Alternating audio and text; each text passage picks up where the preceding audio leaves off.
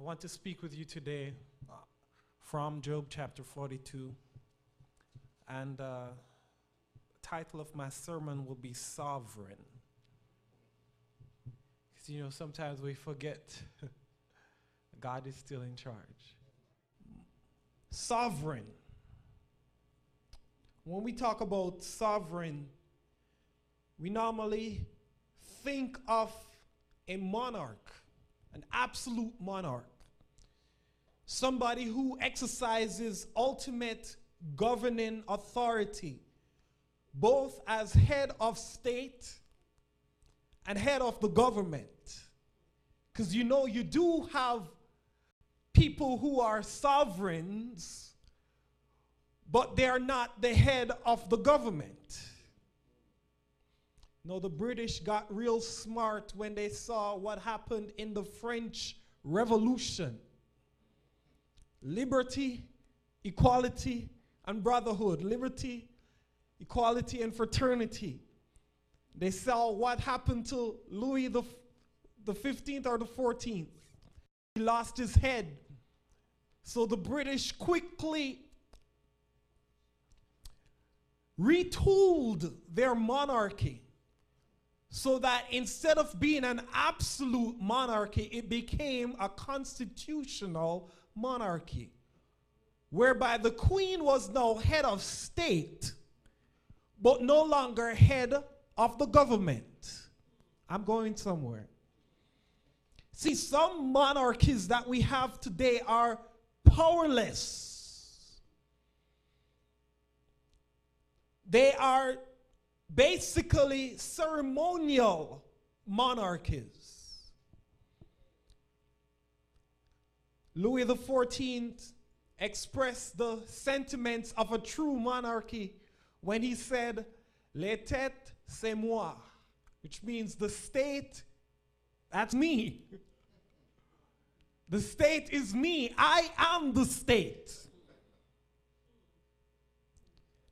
And throughout history, the divine rights of kings was the theological justification for absolute monarchy in, in the Denmark Norway system. The king's law stipulates that the monarch shall from this day forth be revered and considered the most perfect and supreme person on the earth by all his subjects standing above all human laws and having no judge above his person, neither in spiritual nor temporal matters except God alone. Now we know why they don't have a monarchy anymore.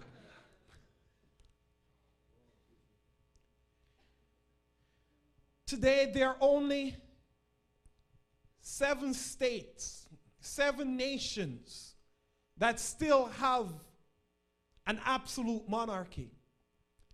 No, the Tongans may correct me and say it's eight. But your monarch has decided in 2010, this year, sometime this year, he's going to secede some of, some of his power and become a constitutional monarchy, but there are only seven remaining absolute monarchies in the world today. They're in Br Brunei, Oman, Qatar, Saudi Arabia, Swaziland, and the last one is the Vatican City. But I'm here to remind you this morning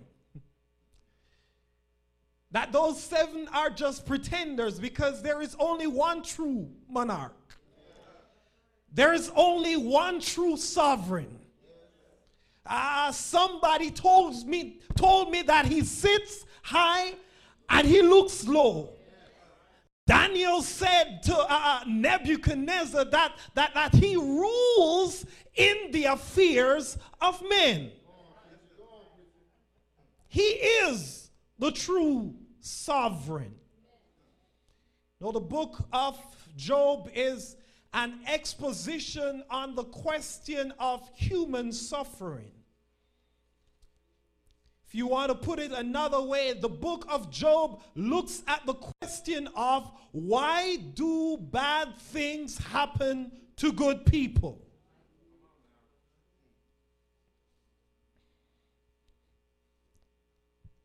But that question is couched within the, the larger issue of why would a good God who is sovereign, who is all powerful, who is all knowing, who is who is who is king of kings and lord of lords, why would that good God allow evil in this world?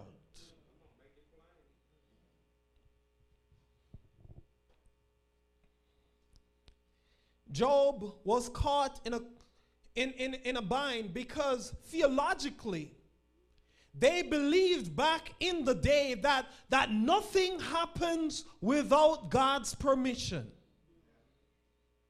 And so, if sickness came, the, the, the, the, thought was if sickness came, then there must be sin.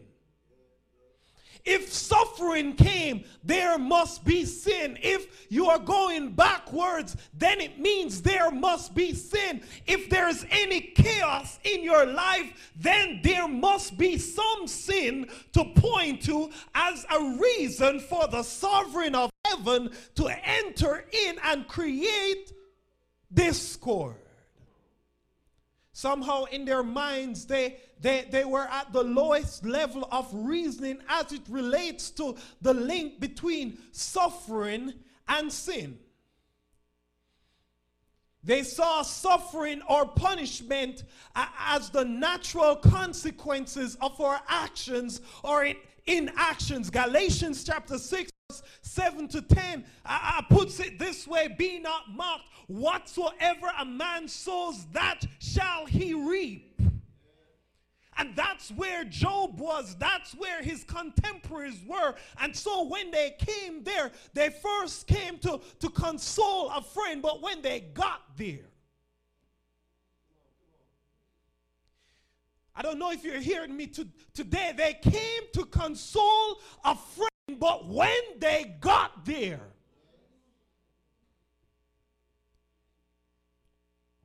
and they saw the extent to which Job had fallen, they knew that this must have been some divine uh, visitation.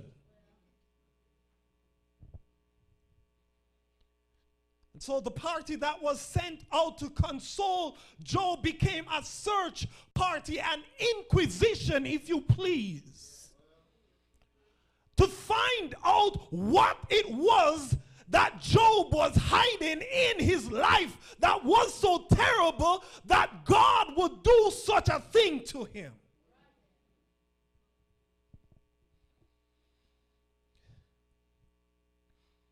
So they thought if there is suffering, then there must be sin because God only punishes the wicked. And you know, Job was was was was was was was was was caught up in in in, in another thought that, that we sometimes have. He, he said to himself, Since I know I have not sinned, then I ought not to be suffering. It's two sides of the same coin. If you believe that if there is sin, then there will be automatic suffering, then, then you will also think that if you're suffering, then something must have gone wrong for you to, to if you're suffering, then you must have sinned. Or, or if you know that you're suffering now and you think that you haven't sinned, then you go to the next logical step, which is something is wrong with God.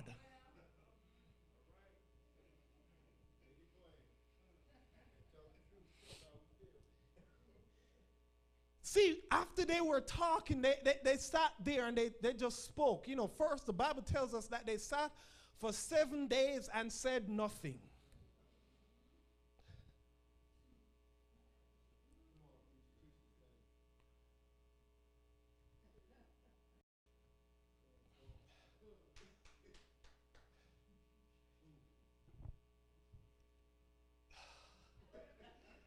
It was just not the right time to break the silence. They, they couldn't compute what was happening.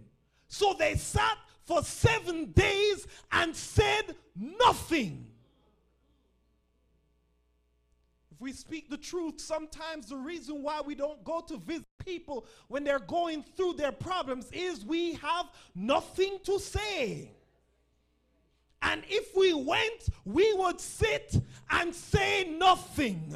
And, and, and don't you know that silence is something that, that is very hard to deal with? Now, if we're faced with silence, we love to fill the silence up, just, just, just play something in the background. But don't let there just be silence.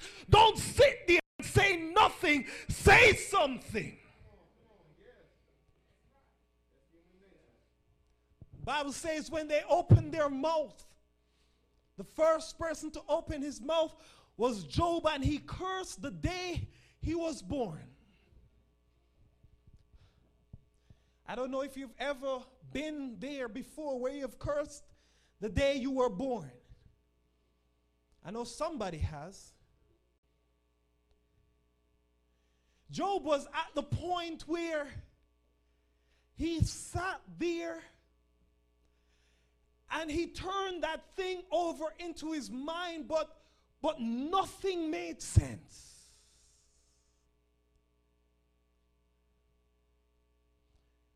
And he was so angry that he cursed the day he was born. Now, I want you guys to realize something. I want you to, to, to realize something that the Bible says that Job was perfect and that Job was sinless. So even in doing this, he did not sin.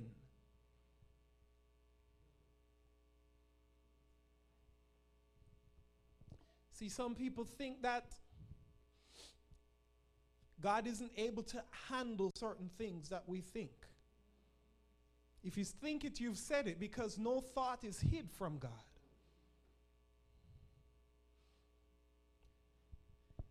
So Job went real. Said, Man, why was I ever born?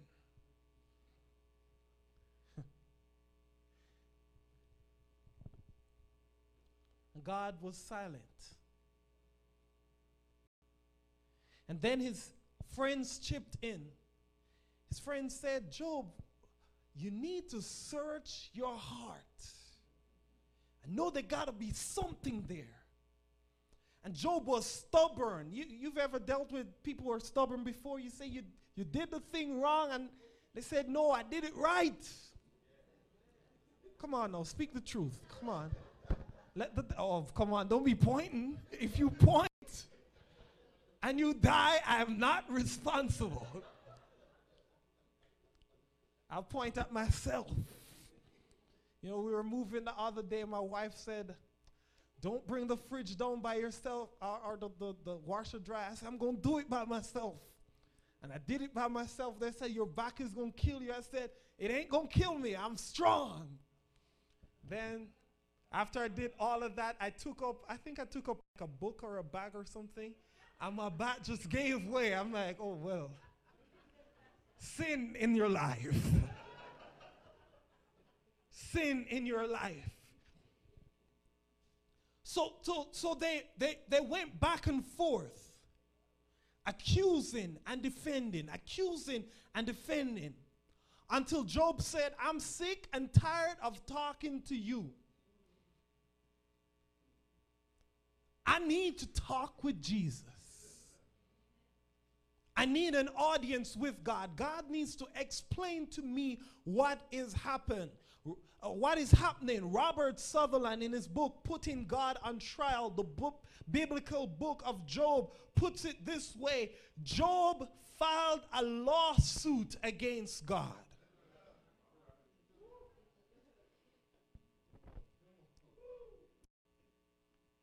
And he said, if I could only find me a lawyer who would plead my case against the Almighty. I know I would win. because I'm perfect and I haven't sinned. No, I know most of us wouldn't be brave enough to try that.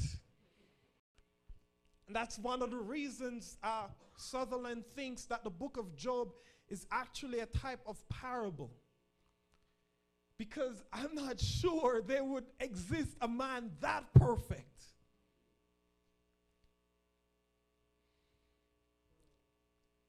But it does show something that, that, that in the midst of our suffering, we want to know why we are suffering, why we are going through what we are going through.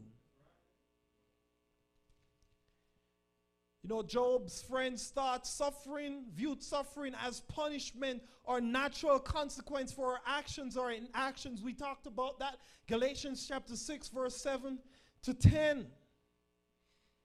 Then the Bible also talks about the fact that a suffering can be a form of character building. Somebody say character building. Bible says that uh, uh, Jesus himself went through suffering so that he could develop a certain character. Let's read that in, in, in Hebrews chapter 5, verse 7 to 10. It says, Even though he was a a son, he learned obedience through the things that he suffered. So, through suffering, we develop character.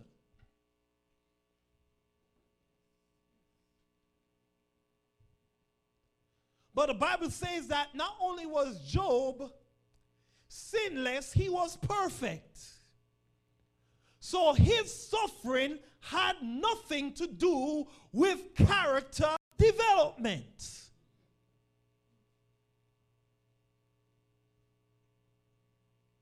Then the third reason we find the Bible talks about suffering, uh, a function of suffering. Suffering can be used as a tool to redeem others.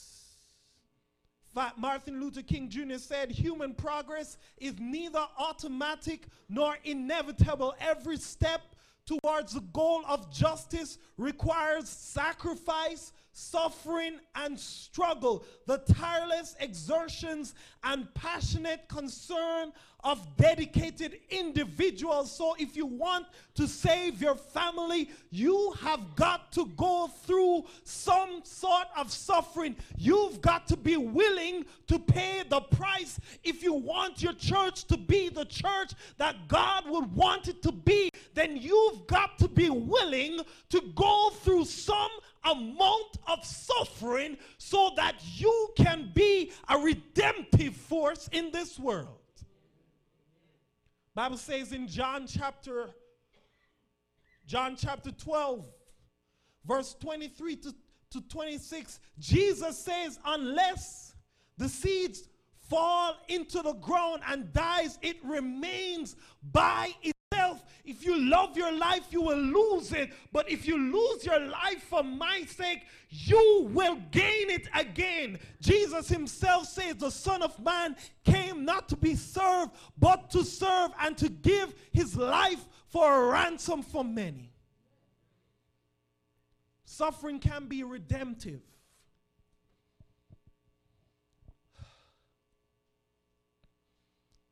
But it's the fourth type of suffering that leads us to question God's sovereignty. That leads us to question is God powerful? What can God do for me? Can He do it? That leads us to question is God still in control? That leads us to question does God still care? It's the fourth type. It's not the suffering that we experience because we know we have done something in our lives. It's not the suffering that we experience and we see that it's building character in us. It's not the suffering that we experience and we see that so many people will come to salvation because we suffered. It's this fourth type, the gratuitous suffering. The suffering that's for no reason whatsoever. The suffering that's not because I did anything. The suffering that's uh, not because I need to grow up. The suffering that will not cause anyone to be saved. That leads us to question Is God still God? You know, it's difficult to answer that question. But that's the question that Job posed to God. And it's the question that today I want us to think about. We've got to understand that as sovereign, God is free to act in whatever way he chooses. Did you hear me? God is free to act in whatever way he chooses. Let me see those who like that.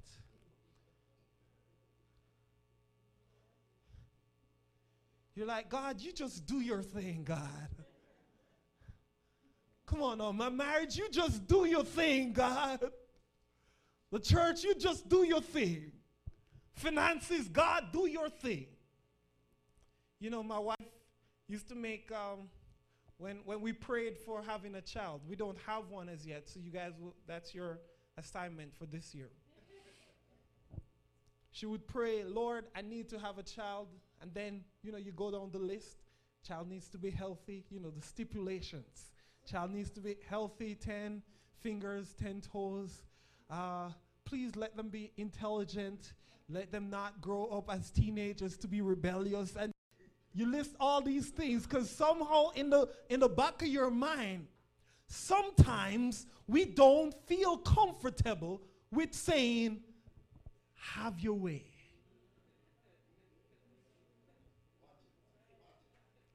Lord, I need a wife. Please let her be a Jamaican woman.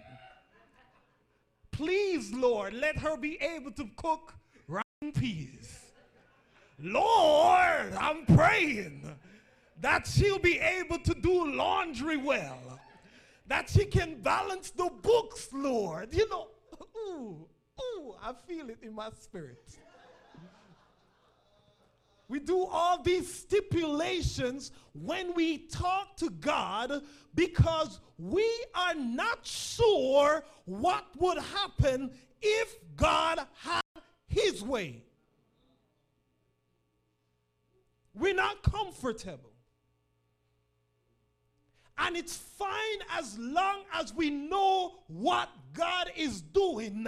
But sometimes we are not privy to what's happening in the heavenly council. Sometimes the curtain is drawn and God is inside, Father, Son, and Holy Spirit, and they're working something out, and we are on the outside, and we don't know what is happening, and we cannot see a reason, and we begin to question whether God can whether he is in control and whether he cares.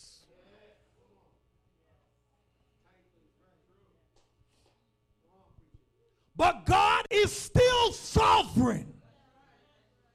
God is still in control. Yes, he can. And the Bible says the interesting thing is he cares for you. Whether you want to believe it or not, He cares for you. I don't care what you have been through, He cares for you. You know, sometimes I'm tutoring kids math, and you care for them so much. They're working a problem, and you want to give them the answer. You want to tell them the approach to get the answer. But you can't. Because if you did, that would short circuit their learning. Sometimes you can't even give them a hint.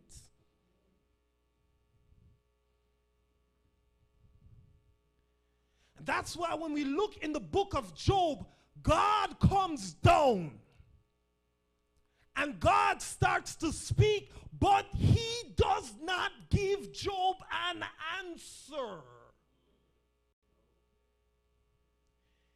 He does not countenance Job's question. He does not pamper Job. He does not cuddle Job. He doesn't tell him everything will be all right. He does not tell him you will not die. He does not tell him this is only a test.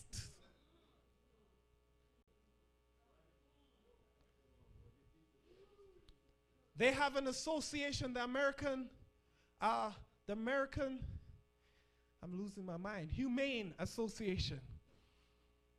You know those movies where you have animals involved, and at the end of it, no animals were hurt during the production of this movie?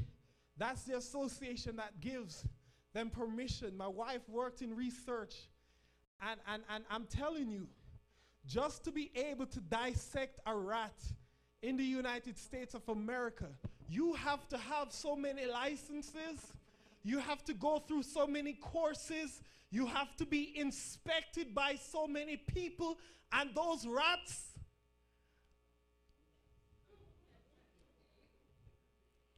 Are more expensive than you and I.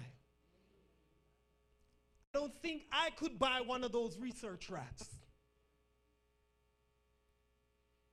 sometimes I wonder if God, if there isn't something there, some, some committee in the universe that, that, that's able to say no human was harmed during the building up of my faith. That, that, that, that while God is working in the world, there is someone that, that stands between God and me and, and, and, and is able to tell God, hey, you cannot do that to him. He will break down. See, because what God did to Job was only a test. But as sovereign, he has the right to do that.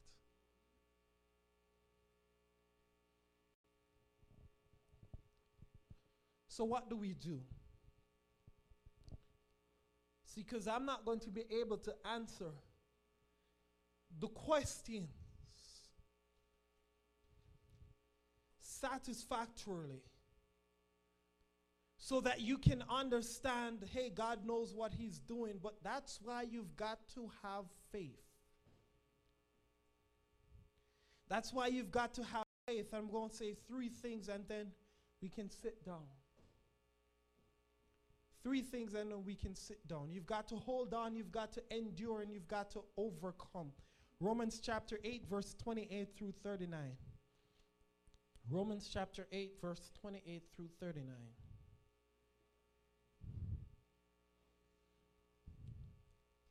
The Bible says that we've got to be rooted in Christ Jesus. Somebody say rooted. Because sometimes stuff will happen we have no answer.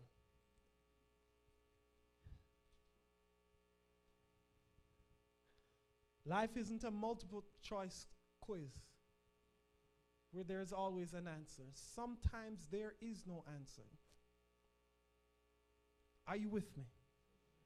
Sometimes there is no right answer. Sometimes there is no reason. Sometimes there is no rhyme. But even in those times, and especially in those times, we've got to be rooted. This is what Paul says. And we know that all things work together for good to them that what? And who have been called according to the, his purpose. Jump down to verse 31 because we know this. Paul says, What shall we say to these things? Reading from the New International Version, it says, If God is for us, who can be against us? Then skipping down to verse 35, it says, Who shall separate us from the love of Christ? Shall trouble or hardship or persecution or famine or nakedness or danger or sword, as it is written, For your sake we face death all day long. We are considered as sheep to be slaughtered. No, in all these things we are what? More than conquerors through him that loved us. For I am persuaded, I am convinced, I am of the firm determination, out a made up mind that, that, that neither death nor life, nor angels, nor demons, nor, nor things present, nor things to come, nor any power, neither height nor depth, nor anything else in all creation will be able to separate us from the love of God which is in Christ Jesus. You have got to be rooted in God's love. You've got to be firmly rooted in God's love because gratuitous suffering will shake you. And if you don't know that you know that you know that God loves you, you will fall away. You will be offended. See, that's how we know Job was perfect. Because there's a thin line to walk between accepting everything and seeking an audience with God. See, some of us, we accept too much stuff that comes our way. Oh, it is the Lord's will. Are you hearing me today, church? Oh, God wanted it to happen. I never really loved car anyway. That son wasn't my favorite son anyway.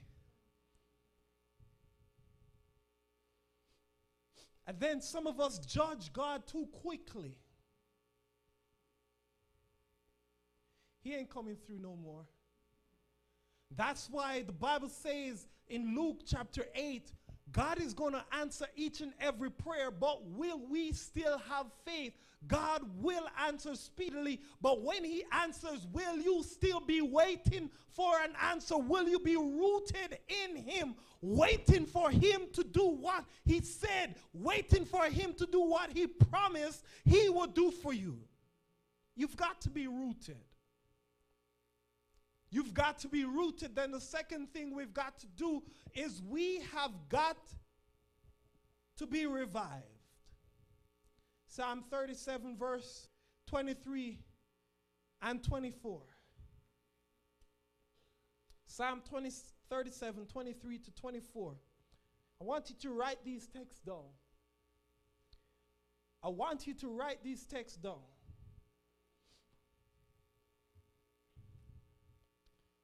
Bible says the steps of a good man are what? Ordered by the Lord. And he does what? He delights in his way. Though he are, you with me? What does it say? Though he verse though he stumble, he will not what? For the Lord what? Oppose him in his hand. You've got to be revived. You know, they tell me it's not how many times you get knocked down, it's when you stay down. It's not how many times you get knocked down, it's when you stay down. And we've got to understand that God has ordered our steps. You know, I thought about bringing in a Del Taco bag today. Anybody loves Del Taco? Come on, testify. Make the devil a liar. God be glorified. When you order, you select something. You choose it, you arrange it, you put it together. God has put together each and every one of our steps. Do you believe that today? See, I can say that with a loud voice, but I don't want to say it with a loud voice. Do you believe that God has ordered your steps? Have you fallen before? Has God picked you back up? Have you fallen again? Has God picked you back up? Have you kept on moving forward? And you fell again, and God picked you up again. Because God ordered your steps. He said, You're not. you know, I was talking to Sister McCord last night. I told her, You know, the Lord said it ain't time for you yet. You know, when God has a plan for you, when God has a purpose for you, you will fall because we're only human. We fall down, but we get up. Because God has a purpose for your life. And even in those times when you fall, God revives us over and over again because we are rooted in Him and nothing can separate us from God's love, which is in Christ Jesus. Have you ever been through the bitter spells before? Come on, no. You've, you've been through the bitter spell. You can't talk to your husband, you can't talk to your wife. The bed becomes a battlefield. You've been there. Has God delivered you from it? Come on, if He hasn't just said, hmm, you're praying. But you see, God says, I have ordered your step. Everything that you're going through, nothing that you go through has caught me by surprise because I ordered it. God said, Give me that trial and that one over there. No, no, not that extra large one. Give me the one in the small tub. Can't handle the extra large. God ordered it. Say it in your mind. Say it. God ordered what I'm going through. Come on. If you, come on. Somebody has a problem with that, raise your hand. You have a problem with accepting that God ordered what you're going through right now. Raise your hand. I want somebody to be honest. Right. But you have a problem with it you'd say, God, why couldn't you order something else?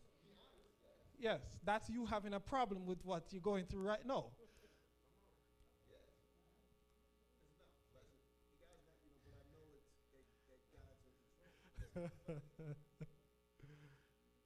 you say, Lord, thank you for what I'm going through right now. That's your experience right now. No, that's not your experience. You say, Lord, I'm going to praise you irrespective of what I'm going through right now.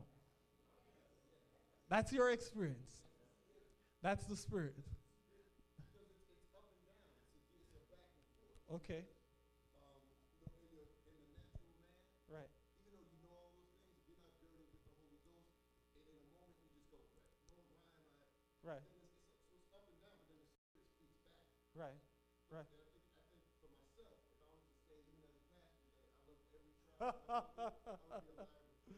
amen, amen, amen.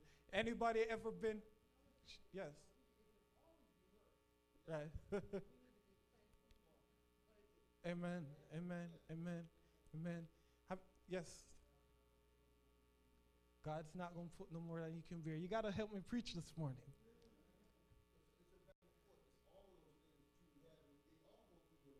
Right.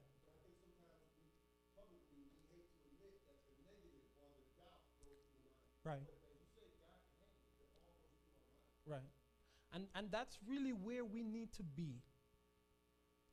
If you've fallen, thank God that you fell. Because God's grace is sufficient even when you fall.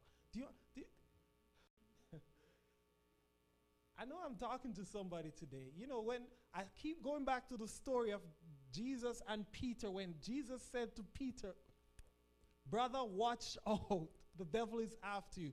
Peter would not listen, too confident, too cocky, too sure of his own experience.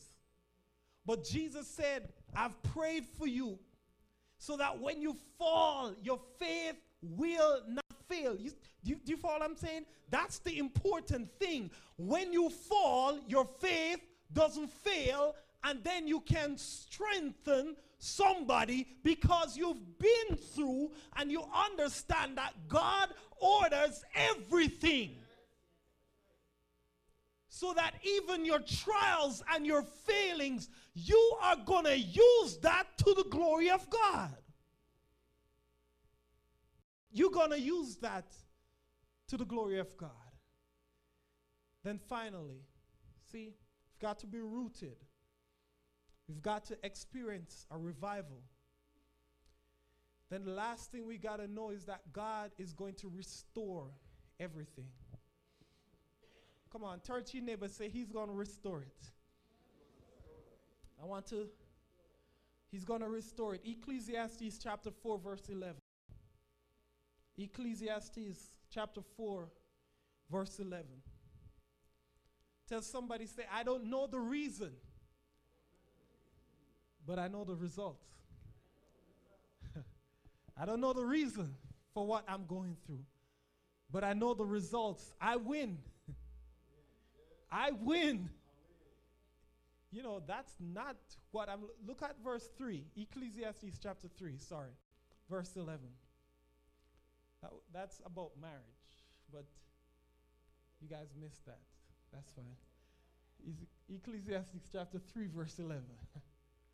All into the word. Amen. Amen. First part. He has made everything beautiful in its time. Do you hear that? God makes everything beautiful in its time. Now I'm going to testify. I, I believe we're on the brink of something beautiful here in this church. See, Ecclesiastes chapter 3 says there's a time for everything. There's a season for everything. There's a time to be on the up, and there's a time when you're down. There's a time when you're building up, and there's a time when you got to break down what you build up. There's a time to move in, and there's a time to move out. There's a time to laugh, and there's a time to cry. There's a time to question God, and there's a time to trust in God. There's a time to be by yourself, and then there's a time to come together. There's a time to criticize, and there's a time to encourage.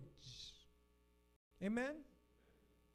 There's a time to work by yourself, and there's a time to work together, yet, irrespective of the times, God makes all things beautiful in His time. You just got to know what time it is for the Lord. You got to say, God, what time is it? And I believe, speaking prophetically, God is going to do something beautiful. Have you noticed how many things our church has gone through?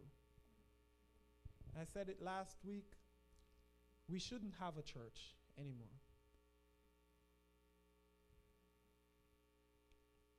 Okay? We shouldn't have a church anymore. If if if members that we lost would be blood, we have lost a lot of blood. And we should be in the morgue now, some church morgue. Ready to be identified by the conference. Is that Imani Praise Fellowship? Yes. I see the drums. That looks like Imani. Yes. And the, the potluck dishes. Yes. Amen. That's the Imani right there in the morgue. How did they die? Lost too much blood. Little cuts here and there. Because every time someone moves, something rips in the church. But we're still here as a church. And that's because God knows what He is doing because God is sovereign. Because God is in charge. Because God is in control. Because God cares for what happens in His church. Because God cares for you. Because God cares for me, He keeps us alive by His power even when we are in the storm. Do you understand that when God gave permission to Satan as sovereign, God gave a mandate. God said, touch his stuff. And Satan did everything with the stuff and with his kids and everything. And, and, and, and everything fell in one day, but nothing happened to Job because God didn't give him permission to touch Job. So he had to go back to God as sovereign and said, hey, hey, hey, I know we had a bet. And I bet you that if you touch his stuff, he would curse you to your face. I touched his stuff, but, but, but, but there's something else. I know if I touch his health, he will curse you. I need permission. devil filled out a requisition. Said, Dear Lord Jesus, I'm asking you for permission to touch your servant's Job's health. I am doing an experiment. I, don't know if I can tell you that, that no human will be harmed because I've taken away all his stuff uh, and the test came back negative. He didn't curse you and die. So I need to do some more testing, uh, but I have to come back to you for permission. And God said, I will sign your form. You can take his health but you cannot take his life. So, so, so, so the devil submitted his form and he got the signature of God and he went back. I said he went back with God's permission. With God's permission. And he took Job's health and yet Job did not curse God.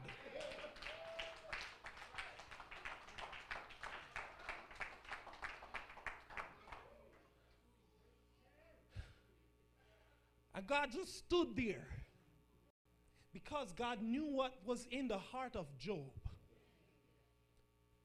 That it wasn't the situations, it wasn't even his health that connected Job with God. You got to hear me today. See, because uh, the devil was trying to find uh, that, that, that one factor, the faith factor, if you please. That if you take that away, uh, we would curse God. And the devil thought that the faith factor was in the stuff that we possessed. He thought that the faith factor was in our homes uh, and in our cars uh, and in the food that we eat and in the fact that we have an education and in our marriages. He thought that was the faith factor and God said no. And then he said it must be something more personal because what could be more important than our health? And God says, no, the faith factor is something within me that hopes in the rain, something within that banishes pain, something within me that I cannot explain. Uh, Jesus on the inside is my faith factor. So, devil, if you want to curse me to curse God, you've got to come on the inside and take the Jesus out of me, and I will curse God. But as long as I've got Jesus, I will trust him. As long as I got Jesus, I will serve him. As long as I've got Jesus, I will praise him because he is God. He is sovereign and there is no God like our God. The faith factor for this church is not its pastors.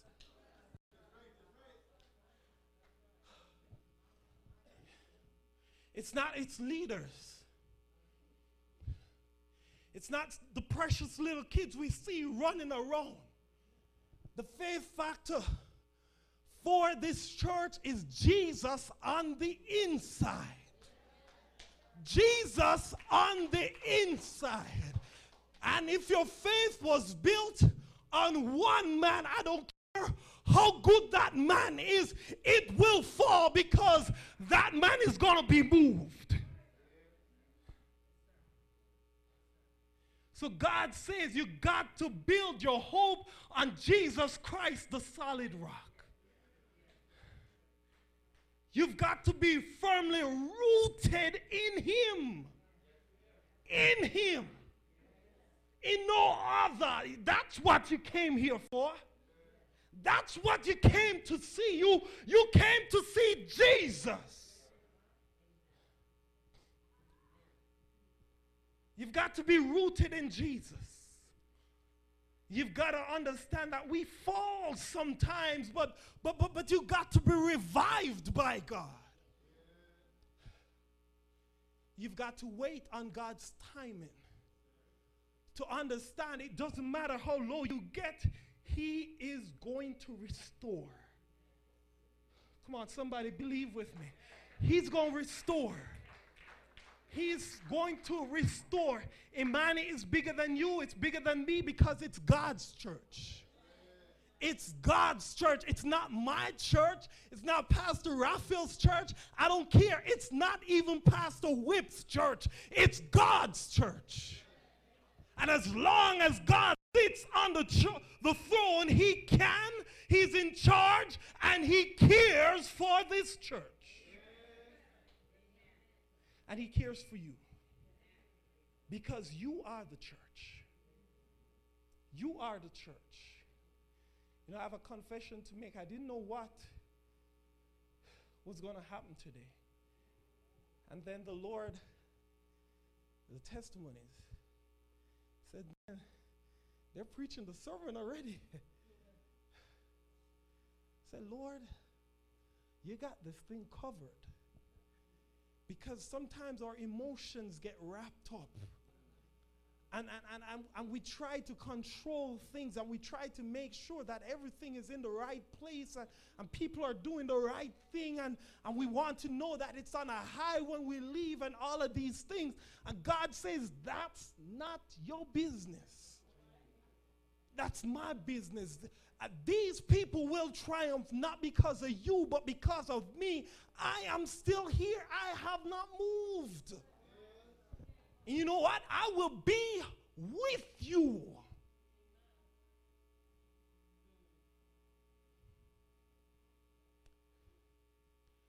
And I'm saying that to you today.